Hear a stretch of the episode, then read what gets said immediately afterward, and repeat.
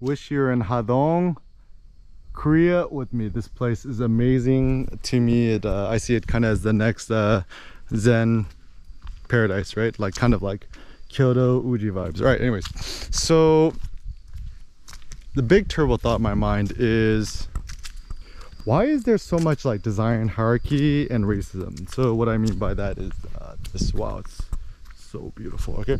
So for example, um, you know, why is it that even if you're super rich and successful in Korea, you would prefer driving a Rolls Royce, uh, a Lamborghini, um, a Bentley, a Mercedes Maybach, or a S-Class rather than driving the highest end Hyundai Genesis or Kia, whatever.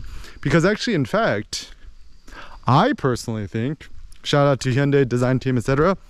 Uh, and also, FYI, Hyundai owns Kia and also Hyundai Genesis. Genesis is uh, Hyundai. But anyways, so I actually personally think that the design of uh, the new modern Hyundais, Kias, Genesis is actually superior to a lot of the German designs. So for example, the new what Hyundai ah, the man they need to fix their naming conventions. I'll, I'll write some thoughts. But anyways, the new super high-end luxury sedan of Hyundai Genesis of Genesis Genesis.com um, the extended wheelbase I think it's in my mind like a greater flex and interesting, more interesting and superior than even having the most high-end Rolls-Royce Cullinan or the, you know, Phantom or the Ghost or the, um, even driving a Lamborghini Urus or a Bentley Mulsanne or something like that.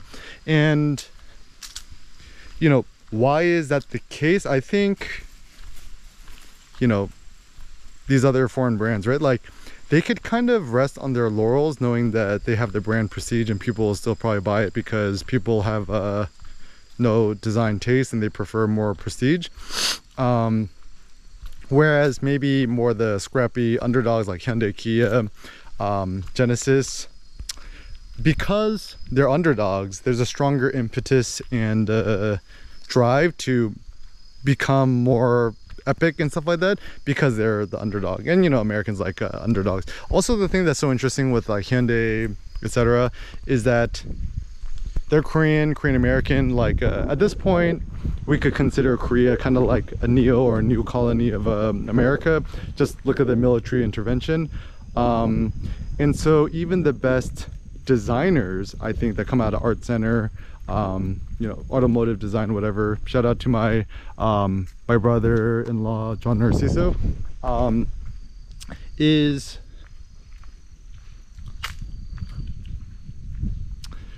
the best, most innovative designers tend to be Korean, Korean American, and they're all like flocking to Hyundai and Kia, which actually are doing super interesting stuff. Um, but anyways, so I think maybe it's um like it takes time to create some sort of brand identity or legacy or prestige. So for example like BMW Mercedes has been around way longer than you know Hyundai Kia. And then also when Hyundai Kia etc started off like they were actually very not so good cars right and super cheap whatever. But then again we had to consider too you know especially post-war World War II the notion of Coco made in Japan was actually seen as uh, inferior like like very much like the way we see made in China as being inferior today. Um, to have a Honda car was not seen as reliable not seen as good and stuff like that. So building a brand takes time. Um, but the the problem I I feel and I I think is that people have no pride. They don't have self pride they don't I actually think that contrary to popular belief most people nowadays don't have any national pride. So for example if you're a super billionaire rich Chinese mainland Chinese businessman or whatever um, you would prefer probably being driven around in a Rolls Royce or some sort of car like that instead of the highest end Chinese car company um, like a Karma or a, a Faraday Future right? Uh, same thing with the Korean businessman the Korean CEO like um, my friend uh, June uh, Goodhouse Kim I think he told me a story of like how um, the like one of the ex Hyundai CEOs was like being seen driven around in either a Jaguar or a Rolls Royce or something like that, or a Mercedes, I don't know. And it's like so hypocritical because, or contradictory because here you have the CEO of Hyundai, right? Prefer being driven in a different type of car than his own national car.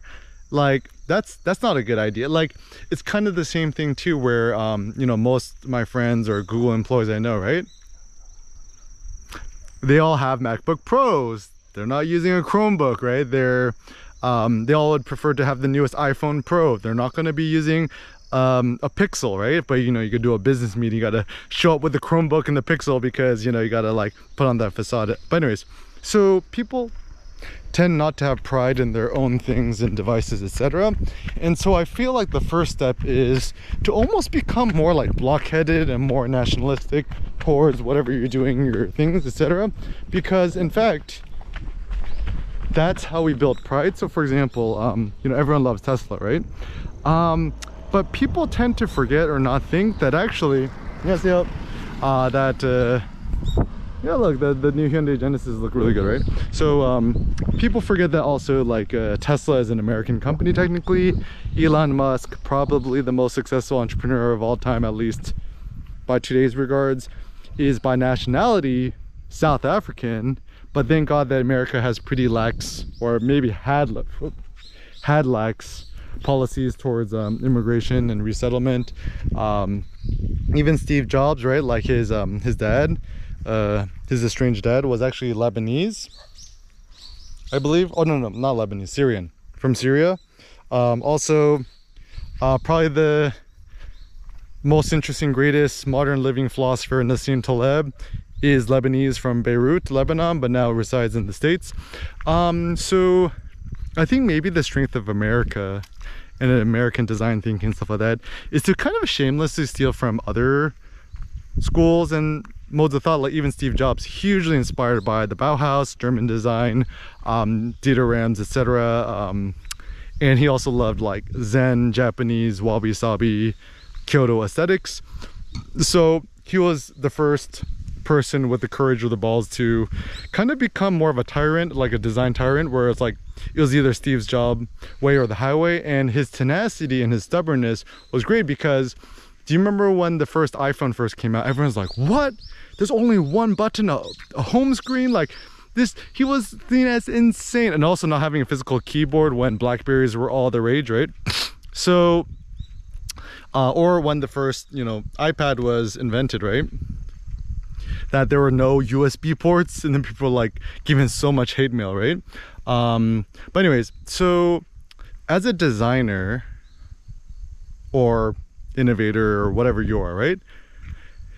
To become insanely tenacious and hard-headed in your design beliefs is essential because if you kowtow or quote quote you know compromise or try to reach some sort of accord with others you're just going to end up making like a very mediocre or uninteresting product. Um, and for the most part i think the reason why um, asian design tends to and even um, german design truth be told tends to be uh, kind of more um, iterative and not radically different is that the CEOs or the heads or the you know, founders, whatever, they don't really have a strong enough vision or tenacity to keep it things their way. So for example, in Asia, China, Korea, Japan, etc., there's kind of more of a stress towards conformity and obedience rather than radical differentness, right?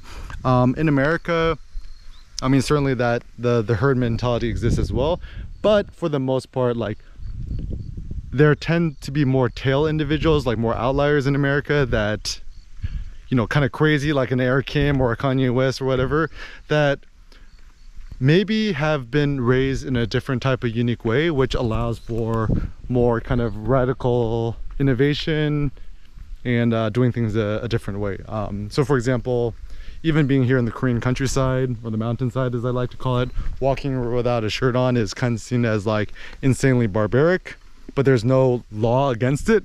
So i'm just gonna do as i please even though my mom yells at me. Um, and yeah so I, I, like the idea is like you know treat it like burger king like do it your way or like frank, sinatra said um, but it's so funny because to do things your way is kind of seen as like this false machismo foolish thing but i don't know even jay-z right? Like the reason why jay-z is so great is just like how hard he is. Like you know him ham hardest motherfucker alive right? Uh go super ham go super hard. And more recently you know i don't know maybe is jay-z getting soft? I don't know. Um you know first of all he shouldn't have cheated on his wife. Um but anyways uh but anyways so i think in order for design to advance you kind of need more illuminati not an illuminati what illuminary visionaries at the board with insane tenacity. That's where we could all learn from steve jobs or elon musk. Like if anything Elon Musk slash Kanye are like Steve Jobs 2.0 insofar much as they are extremely stubborn. So actually becoming more stubborn is good for design. Now, the, the trick or the difficulty is how does one be stubborn in modern society where everyone's trying to get you to be cool, cool flexible? Um, I think it's one, A, just courage, personal courage, and two, it's actually like allowing yourself give yourself a ticket to be an asshole or a bad a quote bad or evil person i suppose um, and to quote quote hurt the feelings of others. So for example i fast i only eat breakfast for lunch um, i don't eat breakfast for lunch I only have one massive meal a day and i eat like massive amounts of meat which is quite expensive and difficult to procure. So if i was just like a good obedient you know kid or asian person or individual like i'll just you know load up on the rice and the potatoes and stuff like that to just fill me up as cheaply as possible at the risk of you know not being super duper fit and being fat whatever. Um yeah being a little bit more foolish more blockheaded more barbaric is the future. Like our best friend Nietzsche said also a German philosopher and also technically Polish I believe we are the new barbarians.